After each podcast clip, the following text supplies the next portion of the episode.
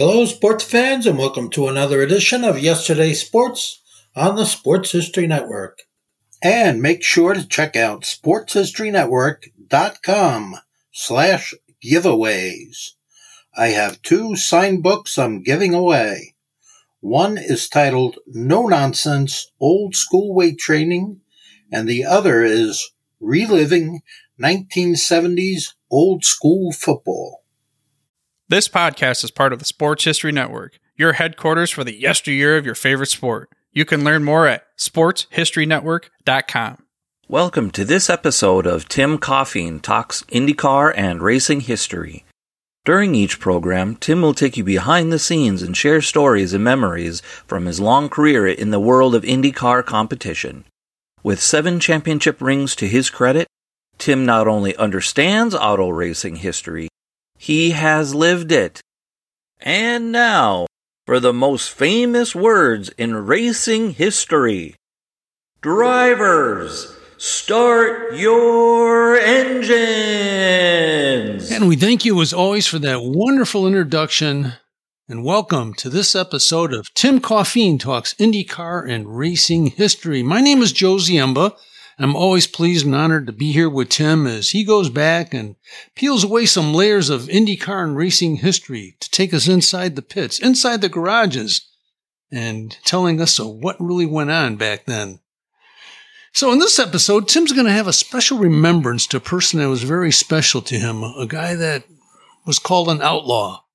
He was called a hippie, but most importantly, he was called a racer, and that would be Jan Opperman. Tim, welcome. How are you today? Thanks, Joe. I'm doing well, Joe. It's great to be here. And Tim, you you enjoyed a very close relationship with with Jan Opperman. And of course, we'll discuss his career at length in this episode. But first, how did he get involved in racing and what was his family background? Uh, Jan was born in uh, Westwood Village uh, in the LA area in 1939. And uh, he grew up in Bonners Ferry. Uh, they, his family moved up uh, into the mountains in Idaho, and he also lived in Washington before uh, settling in the Bay Area around San Francisco. He uh, he went to school in Hayward, California, and um, he had a younger brother, Jay. Uh, his mom and dad, Jim and June, but they were called Mops and Grizz. They were uh, very, very close knit family. Uh, Jay and Jan were excellent athletes, football players. Uh, Jan did some boxing, but he was attracted to speed at a very young age, and Jan started racing he called them motorcycles. He started racing motorcycles when he was 16 years old. And uh, he was, I had the pleasure one night of having dinner with Joe Leonard. Uh, Joe Leonard was a three time AMA motorcycle national champion. Uh, he was all he was from San Jose, which was the Bay Area, also obviously south of the Bay Area in California. But uh, Joe told me that uh, Jan was a pretty darn good r- motorcycle racer, and they had some they had some battles. So he was a good motorcycle racer, and um, Jan started racing midgets uh, up and down the coast of California in the mid '60s uh, after his motorcycle career, and uh, he had mixed success in the midgets. Uh, he drove some good cars and some bad cars, but uh, that's where he started racing. Was in the, in the, Bay Area. He was a he was a really good motorcycle racer, a flat track racer. He raced on miles. He raced TT racing. He raced with Joe Leonard and Dick Dorresteyn, some of the famous AMA uh, riders of all time. And Joe Leonard, he spoke highly of Jan and his motorcycle uh, career. So he was good at he was good at bikes, and he got into midgets. And uh, in California, there around the Bay Area, and he raced up and down the coast. And that's how he started racing. Quite the background. Motorcycle. I want to make sure I pronounce that correctly, Tim. Well, that's what he called him. it's just not Hoosier talk, is it? Uh, that's Hoosier. You know me. so, how did you meet Jan? Were, were you a fan of his or a colleague uh, before you met him?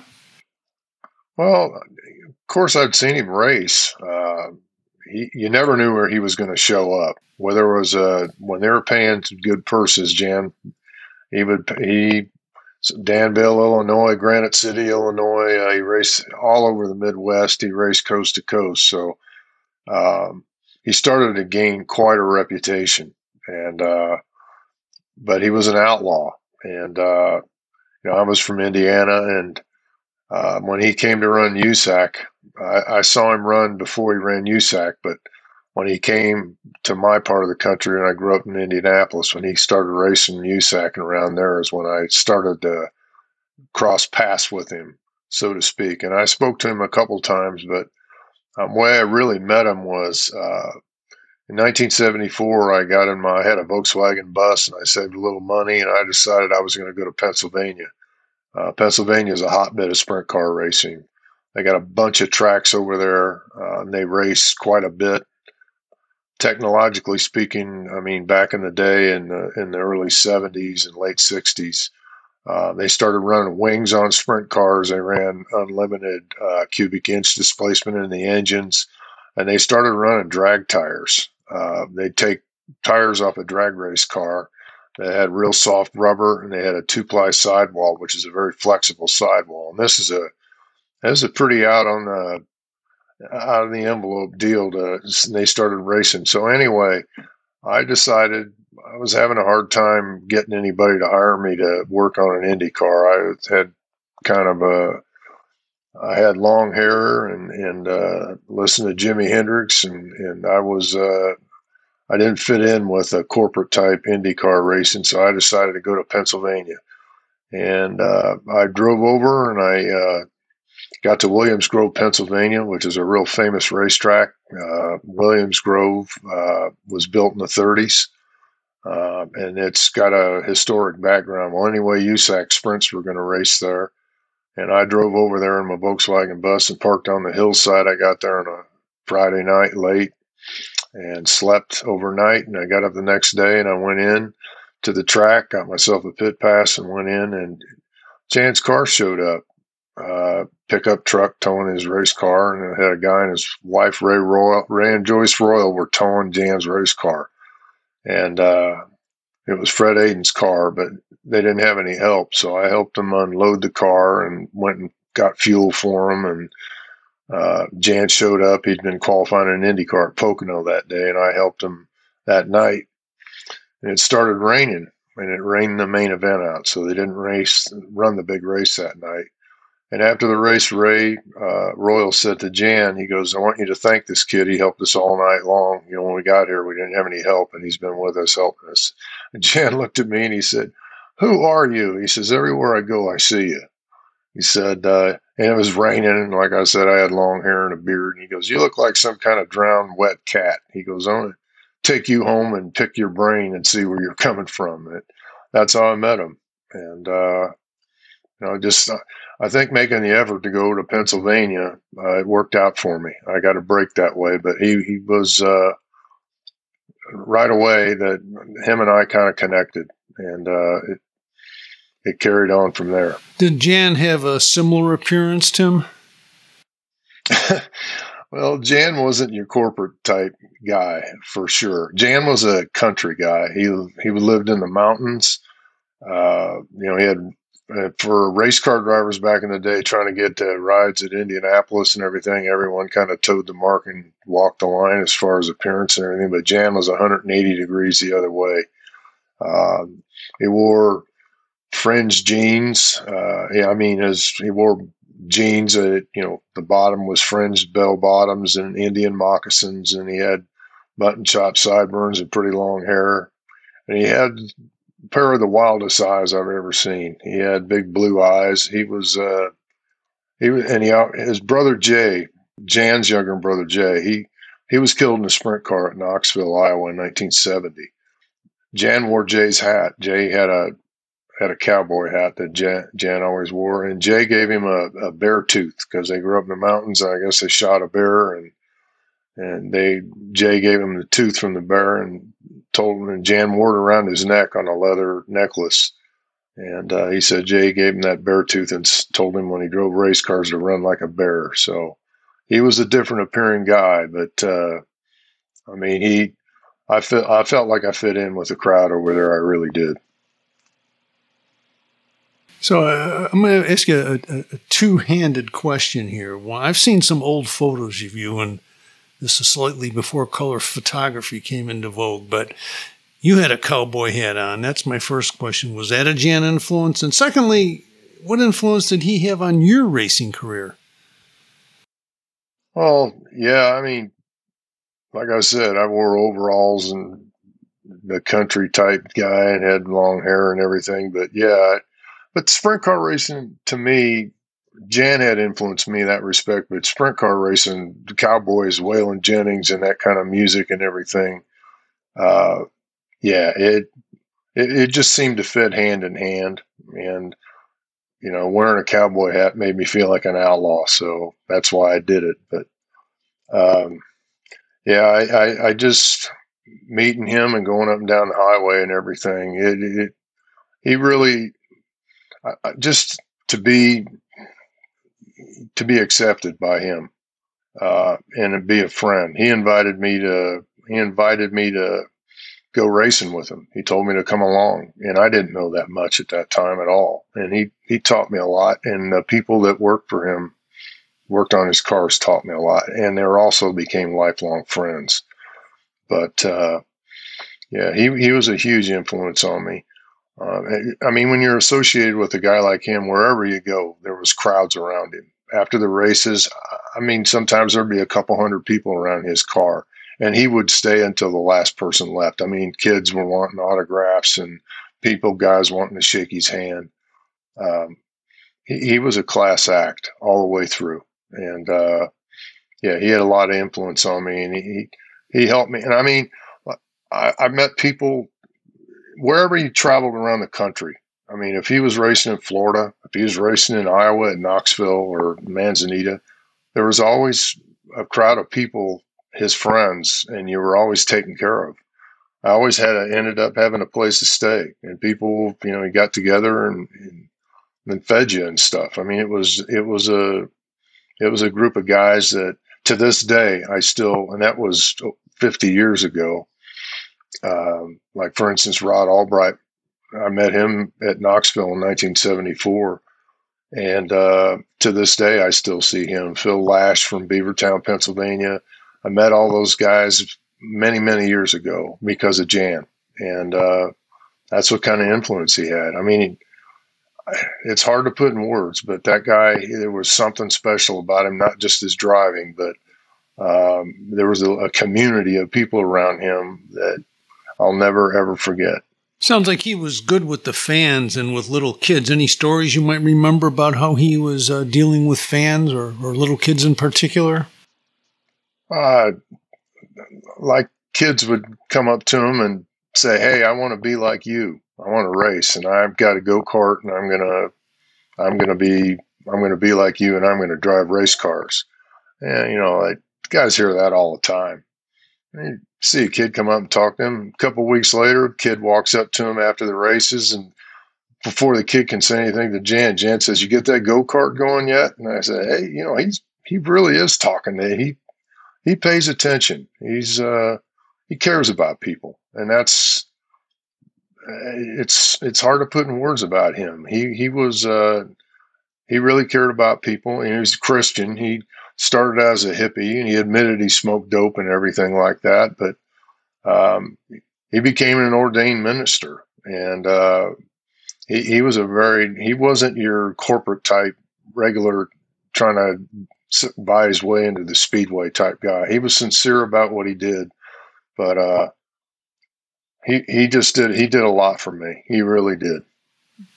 I uh, doing some research for this episode, Tim, and I came across an old article, and I don't even know if this is true or not, but it said something about he once drove a car uh, using an airplane engine. Any truth to that? He sure, he sure did. Uh, he was racing in California, racing uh, BCRA midgets, uh, Bay Area midgets out in, on the coast, and uh, he wanted to race sprint cars. And there was a, forgive my mispronunciation. There was a guy in Northern California had a, I think his name was Hank Hannestad had a uh, had a sprint car that had a Ranger airplane engine in it, and Jan got in that thing, and uh, he won a race in it. and uh, yeah, he he would drive anything. I mean, he he he wanted to race really bad, and uh, you know he dropped out for a while. He he disappeared. Uh, and Billy Vukovich will tell you. He's told me many times. He said that you know he raced midgets against Jan in the Bay Area, and you know Jan had his ups and downs. He had good. He drove good cars and bad cars, and uh, he he could be pretty wild. He stood on the gas hard, and he wasn't real polished yet. But all of a sudden, he disappeared. And Vukie said that he uh, he read the race paper, the Speed Speed Sport News, which was the, they call the Racer's Bible. It's got all the race results every week from all over the country. And Vukovich said Jan just disappeared one day, and and he said a few months later he read he was racing over in Iowa and Nebraska and Kansas. So, you know, he he was uh, he was he was something else. So, where did the term original outlaw come from when someone would describe Jan? Well, he looked like one to start with. I mean, he looked like a gunfighter. I mean, he he did. He looked like a gunfighter. I mean, he he was an athlete. He was. Uh, I mean, he was built. He he looked like a boxer, and he had those piercing eyes, and he wore that cowboy hat, and he had those mutton chop sideburns. Wore Indian moccasins. He was a he was an outlaw. And Jan's philosophy was he tried USAC in 1971, early in uh, the season. Um, after he went back to the Midwest and drove around Kansas, like I said earlier, he raced IMCA sprints in the Midwest, Kansas, Missouri, uh, Iowa, and that area. And uh, in 1971, he he ran a couple USAC races. Didn't work out for him. He he made the races. He qualified and ran about 10th, but he went back on the he went back to Pennsylvania, and it didn't matter. They'd run weekend in Pennsylvania, tow over and race in Granite City, Illinois, Danville, Illinois. He raced everywhere. Uh, wherever they paid money, he was going to race, and uh, and that's he was an outlaw, and he didn't belong to.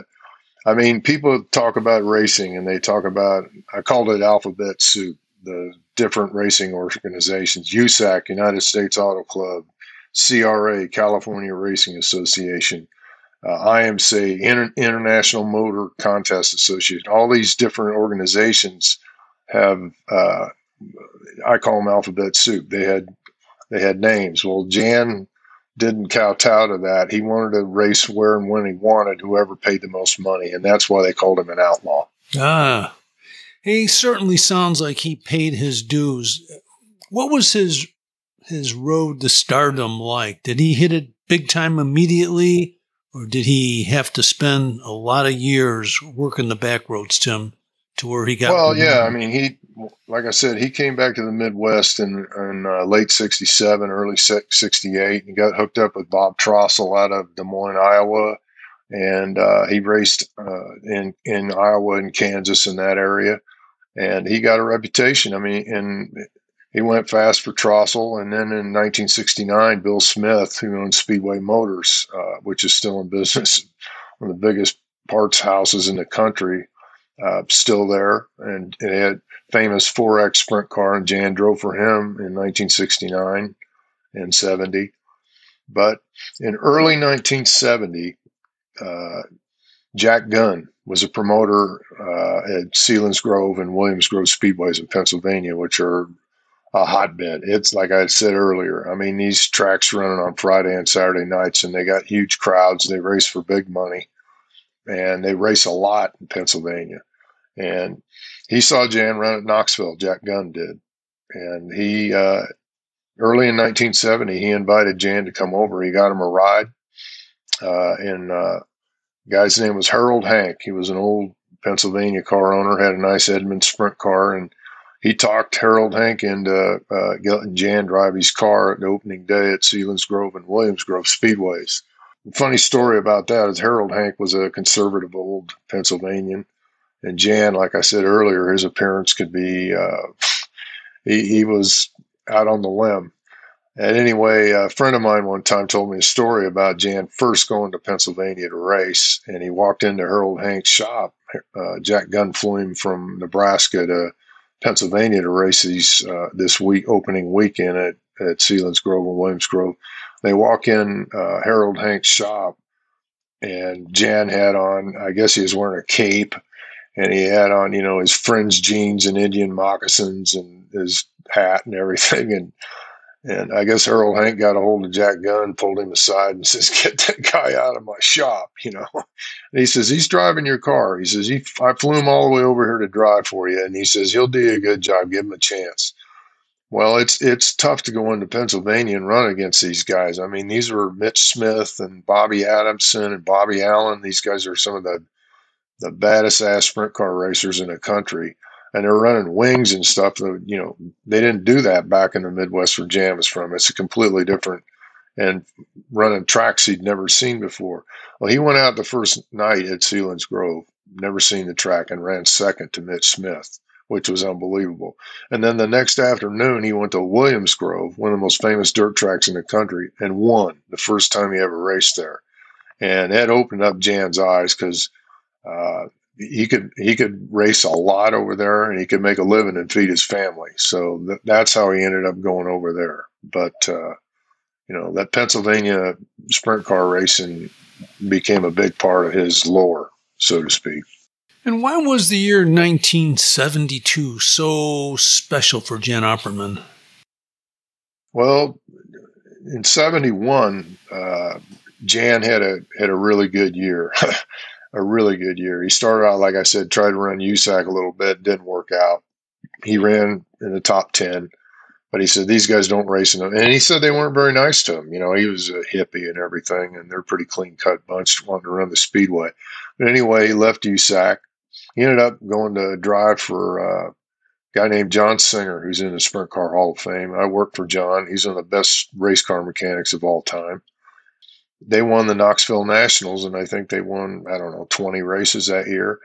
But they went out of business after uh, Knoxville, which Knoxville is the biggest sprint car race of the year. Uh, and in fact, as we speak right now, uh, they're having the Knoxville Nationals this weekend. So anyway, uh, Jan won Knoxville, but this team went broke. Well, Jan flew out and, and, drove for the Gibson family at Phoenix at the Manzanita Speedway at the Western States Championship. And both Knoxville and Manzanita, they're the two biggest sprint car outlaw races in the country at, in that time. At that time. And I mean, you could have upwards of 150 race cars at these places. I mean, just to make the top 20 and qualify for the feature was astronomical. Well, Jan wins Knoxville, and he goes out and gets in the Gibson's car. He'd never driven it before and wins the Western States. So in 1971, he won the two biggest outlaw races of the year in two different cars. Well, for 1972, uh, there was a gentleman out of Selinsgrove, Pennsylvania, named Luke Boger, who owned a speed shop in Beavertown, Pennsylvania, and uh, he hired Jan to drive in '72. And Jan hit. He found his he found his happy place with that with that outfit with Bogers in Beavertown. He loved the area around. I think he told me more than once that I think that just listen to him talk. I think the happiest times in his life was when he was in the central Pennsylvania area. He loved the the mountain, the kids that lived there, the long haired guys that worked on his cars, and uh, the mountains and the Susquehanna River. It's just beautiful over there. But he he went to work for, and he had a mechanic uh, that he really hit it off with named Ralph Heinzelman. And Ralph was also, Ralph was just inducted into the Hall of Fame, Sprint Car Hall of Fame, and so was John Singer. So these guys that Jan raced with, they were top of the line guys. But anyway, Ralphie Heinzelman built a car and and uh, they won 44 races out of 99 in 1972, and he won Manzanita again. It, he was just he really came into his own then. And you're talking about outlaw. I mean, you're getting a lot of publicity. He was getting a lot of publicity and he made good money. Back in the day, I mean, they said, I think they said he made, in those days, I think they said he made $60,000 that year, which is for a sprint car driver was, was unfathomable. So, uh, yeah, that was, but that really put him on the map in 72. And he won Manzanita again uh, driving the Boger car, the Western States Championship. So 71 and 72 really put Jan Opperman on the map. Eventually, he found his way to IndyCar. How did that happen, Tim? Well, in 19 at the end of 1973, Brock Yates wrote an article and car and driver. Brock Yates was the dean of auto Amer- American auto racing journalist, and he wrote a he wrote a story about Jan in Car and Driver magazine. It was unheard of for an outlaw dirt track sprint car driver to be written up in a sporty car magazine, Car and Driver. It was really interesting, you know. And Jan said that he was looking to try a different thing. Jan always wanted to run the speedway. He wanted to run Indy. You know, he could make more money, feed his family. So he, in at the start of 1974, he um, he drove for Speedway Motors down in Florida at the IMCA Winter Nationals at the Tampa Fairgrounds, and he, I think he won three out of five races down there, and he won that championship. And then he, the Boger team, instead of running all the races in Pennsylvania, they started running USAC sprints. And uh, he won at Eldora, uh, great racetrack in Ohio. He won a USAC race. He he got hit in the nose and the mouth, and uh, about knocked him out. He was bleeding really bad, and he hung on and won the race. And uh, the Wide World of Sports telecast the Tony Hulman Classic from uh, Terre Haute Action Track back then. They used to show it on the Wide World of Sports. Well, they uh, he ran second to Gary Bettenhausen, and I'll always remember that I was there that day. And he, him, and AJ Foyt had a heck of a race running against the fence. It was pretty spectacular. But anyway, the month of May came up then, right after that was the mid April of 74. And Jan goes to the speedway as a just walks in the garage area. He's leading the USAC sprint uh, point standings at the time and he goes to the Indianapolis Motor Speedway. And I mean, he looked just like he always looked. I mean, he had the he had his hat on and his hair hanging on his shoulders and his Indian moccasins and his bell bottom jeans with the fringe on the bottom and his bare tooth around his neck. And he just walked in Parnelli Jones's garage. And he walked up to Parnelli and introduced himself. And Parnelli is pretty sharp cookie. He knows everybody in racing and he knew who Jan was. He'd heard about him. And I'll never forget. He asked Parnelli asked Jan. He says, "How many races did you run last year?" He goes, "I don't mean heat races, uh, consolation races, trophy dashes. How many main event feature races did you run?" And Jan said, "I ran 101 races last year." And Parnelli said, "Back in my heyday, I ran 60 races, and I thought that was way too many times to put my head on the chopping block." He goes, I, he says, I know who you are and what you've done. I got to talk to my partner, Vel Miletich. Come back tomorrow. Janet asked him for a ride. And he said, let me talk to my partner. Well, he came back the next day and two haircuts later, Jan was sitting in one of Parnelli's cars and uh, he qualified for the 500 and uh, started in the last row. He started 32nd in the middle of the 11th row and in 85 laps, Jan drove all the way into the top 10. And he ran over something on the track and cut his tire and uh, he got a flat and he spun the car and it put him out of the race. But for a guy that had very little pavement experience, uh, he he might have run four or five pavement races in his life. He was a dirt track racer. To get in a rear engine turbocharged Offenhauser Indy car and run that thing over way over 200 mile an hour down the straightaway was, uh, I thought, quite an accomplishment. Would you consider Jan a very aggressive driver, cautious driver? Kind of a loaded question, but what was your opinion, seeing it up close and personal? He was, uh, Jan was smart. I mean, he sure he he'd holler in there. I mean, he would holler in the corner deep, but he was he was very calculated driver. And the biggest thing, one of the biggest things about Jan, and another guy that I was fortunate to spend a lot of time with, Bubby Jones. Those two guys really, really, really were into the science of racing, how to make that car do the work for you. I still have a sheet Jan gave me when I got my first sprint car ride. He wrote down cross weight, uh, tilt, uh, the toes on the cars, everything. I mean, those guys he was smart. He lived it. Uh, he, he wasn't, I'm not going to say that he would get in the toolbox and start twisting wrenches, but he understood offset wheels and what kind of tires. Because dirt track racing is a completely different science than any kind of other kind of racing. He was really, he paid attention. And uh, I mean, when he was at the racetrack, man, he walked on the balls of his feet, and I mean, his eyes had pierced right through you. He knew what he wanted. He was pretty darn smart, and he was a real competitor. Over the years, I've noticed that you've developed friendship and through some of the past episodes with the drivers. And uh, I think at one time you said that uh, Jan even stayed at your house. Uh, what was that like? Uh, I mean, I got to know him, and and uh, well, he invited me. Like I said, I mean, he didn't know me that when I met him at Williams Grove. He didn't really know me, but we got to be friends, and um, he's got he had great kids. He had he had I liked his kid, his wife Mary Lou. She's a she's a sweetheart of a lady. They were just very kind people. And he told me one time, he says, if you ever get up, he got his place in Montana. He always wanted a place in the mountains and uh, made enough money racing. He put a down payment on a place in uh, Noxon Montana, which is all the way up in the northwestern corner there, up near Sandpoint, Idaho, south of Canada. It's it's far northwestern Montana, right near the Clark Fork River.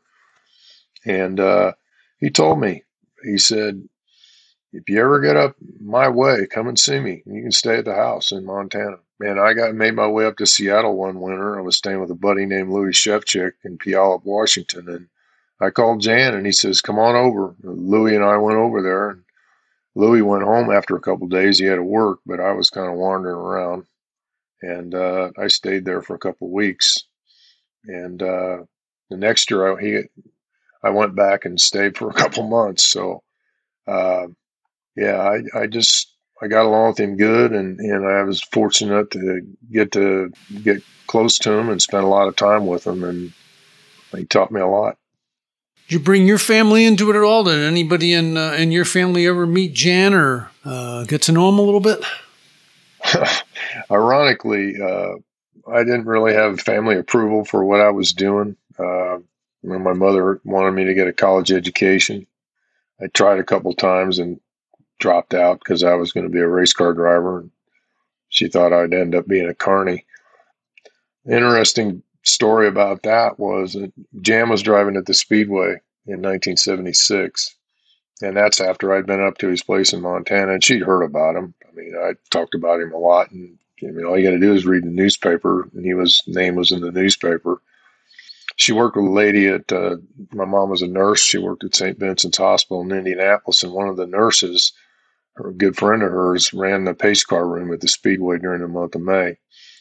One afternoon, he invited a couple of the nurses and my mother to go to the Speedway uh, for practice day. So my mom's at the Speedway, and uh, she's in the tower terrace there, and the stands behind the pits. And there's a yellow flag, and Jan's sitting in his car. And I wasn't at the Speedway; I was working for the Bettenhausens at the time, and uh, they had a shop on the west side of Indy. I wasn't at the track and uh, Jan's sitting in his Indy car, getting ready to. There's a yellow flag, yellow light, caution period. They're not running. And he's sitting in his car, getting ready to go back out. My mom says to the guard there uh, at the gate, says, "Go over there and tell that Jan Opperman that I'd like to talk to him." And he says, "Ma'am, you don't understand. This is the Indianapolis 500. He's getting. He wants to." Get that car ready to qualify this weekend. She goes, You go tell him that Timmy Coffeen's mom wants to meet him.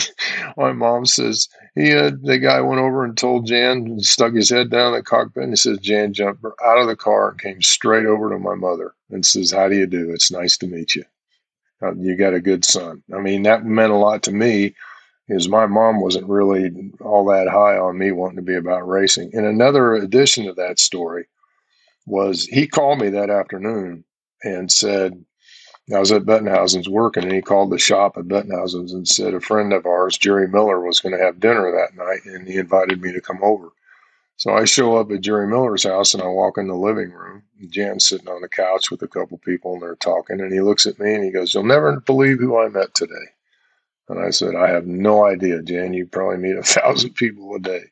He goes, I met your mom today. And I says, No, you didn't. He says, She's a lovely lady. I went, Oh my word. I could could not believe it.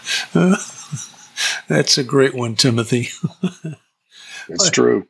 I can see uh, uh, the type of guy he was. He earned respect from other drivers, from fans, from workers, etc. Who are some of the drivers that Jan admired? You know, Jan was really close and admired Bubby Jones greatly. Um, he really, really looked up to Bubby Jones. Uh, didn't look up to him. He just considered him a peer. I remember pulling into the tracks with Jan riding in the truck towing the race car. And, and you, when you pull into a sprint car track, you got to go to a pit booth and buy your pit pass. And there's usually rigs lined up waiting to get into the pits.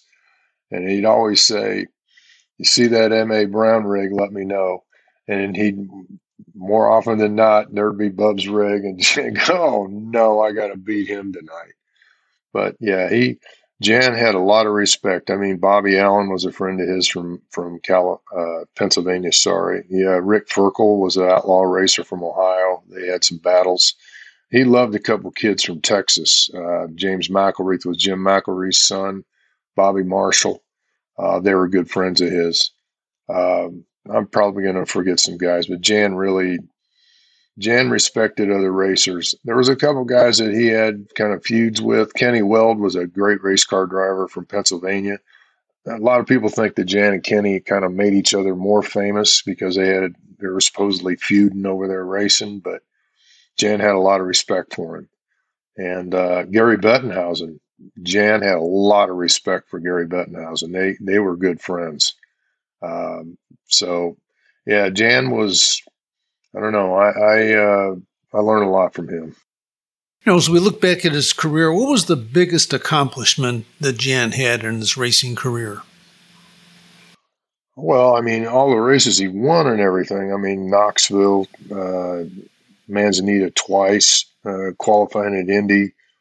Um, I think one of the biggest things he ever did was uh, in 1974, uh, Pennsylvania, as I stated earlier, is a hotbed of all kinds of different dirt track racing. They got heavies, the modifieds that used to race at the Reading Fairgrounds. The track's no longer there, but that was a anyway. The NASCAR made a deal with the local promoters in Pennsylvania, and they uh, they said that for the Pocono 500 one year, they would get rides for the two most popular drivers in Pennsylvania that the fans voted on. Well, the sprint car fans voted for Jan Opperman, and the uh, modified fans voted for Kenny Brightbill, who raced modifieds. So Jan went to Pocono to race a stock car. This is like two months after he'd run at Indy, and like I said, he charged from the last row from 32nd starting place into the top 10 in 85 laps. And now he gets in a stock car at Pocono a couple months later he'd never driven a stock car. Little, you know, he had a little bit of experience on pavement now, but he runs NASCAR, and uh, he finished eighth in the Pocono 500 in 1974 in the August race. So, um, I mean, but I think one of the greatest the greatest accomplishments he ever did that I witnessed was in 1976 at the Indianapolis Motor Speedway. He qualified on the second day uh, for in an older uh, Dan Gurney Eagle. It was a Mergard's out of Cincinnati. It was an older car. It was a shoestring budget, so to speak, not a high dollar deal. And he qualified, but he got bumped early on Sunday morning, and uh, he was out of the race because and back in those days there might be 45 cars trying to qualify, and only 33 made it. So he's out, and without prospect of another ride. So I was with him that morning. Uh, he was we were going to go race a sprint car at Findlay, Ohio that night, and uh, his, he was driving for Speedway Motors. Well, the chief mechanic for the Speedway Motors car was a gentleman named Terry Otero, originally out of Albuquerque. And Jan says, "Let's go to Findlay. I can make a thousand bucks if we win there tonight." And Terry says, "You're not going. I'm the chief mechanic." He called Bill Smith, Speedway Motors in Lincoln, and said Jan got bumped. And Bill said, "Well." He's got a chance to get another ride, you know, stay there in Indy with him. So that's what we did. We stayed there that day, and guy named Dick Ruth came up to Jan and said he he uh, respected him. He his views, you know, his Christianity and his driving ability and everything. And he asked him if he wanted to take shake his car down. Well, this car had had three different drivers in it. Gary Albritton had crashed it a couple times. Uh, Steve Krisloff had driven it, and he got out of it and went to drive for somebody else because he couldn't make it go. And uh, Jerry Karl had been driving it, and he was a mile an hour too slow of making the race also. So Jan gets in this thing, And uh, right away, guys started showing up. Uh, uh, Ted Swiatek was an old sprint car mechanic from Pennsylvania that was working on Bill Simpson's Indy car, who had just got bumped out of the field also. So he didn't have anything to work on. And Jan calls him over, knew him from Pennsylvania. And uh, they started making adjustments on this car. And its time's running out. And Jan's got no laps in this car. And there's a big line of cars forming to qualify. Jan went back onto the track. At six o'clock, he pulled away just as a gun went off.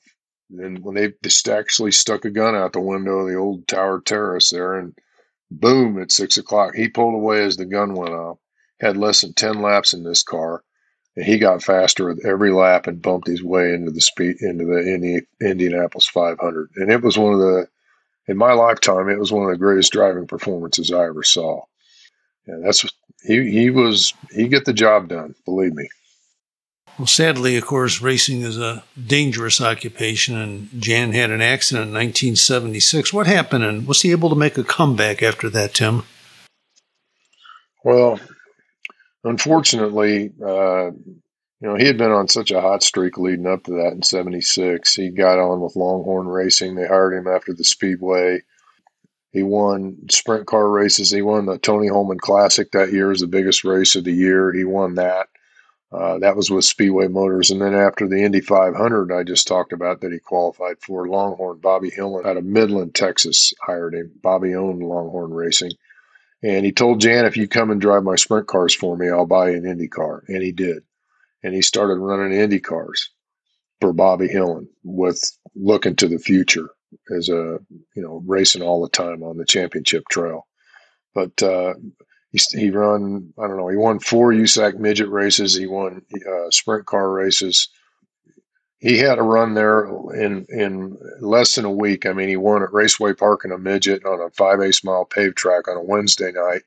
In the same car, he goes to a quarter mile dirt track at the Springfield, uh, Illinois. It was used a quarter mile track.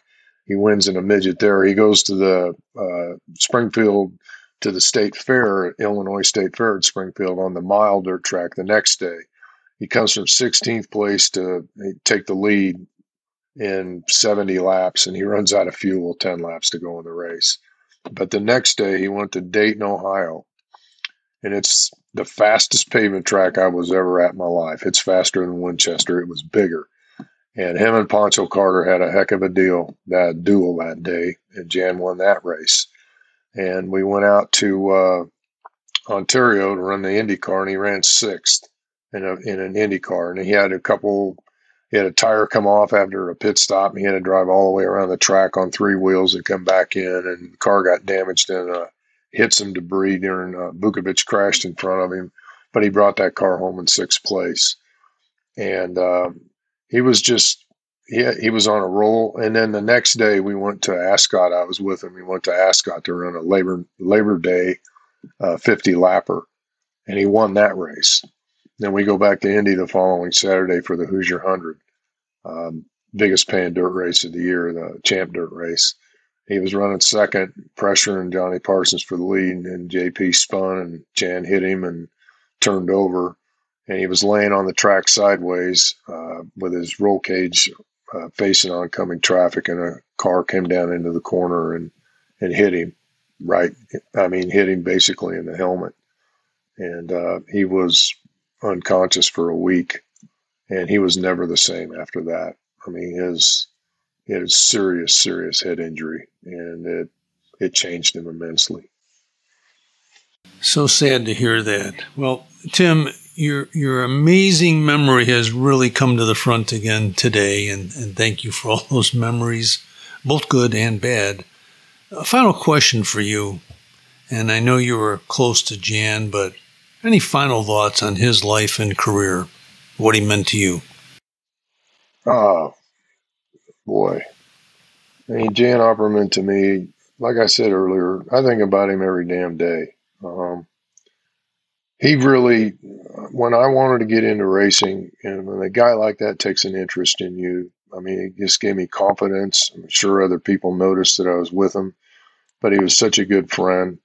And like I said, he was a lover. He was a Christian guy. He wasn't. He wasn't ashamed to let that out there. He wanted people to know, and I don't know. He just he really really helped me. I mean, he, he helped me he helped me be friends with my mom again. I mean, she wasn't she wasn't really too happy about me hanging around races. She wanted me to, you know, do something else with my life. But uh, being with him and uh, I don't know, he he just I, I, I get tongue tied talking about him. I think about him every day.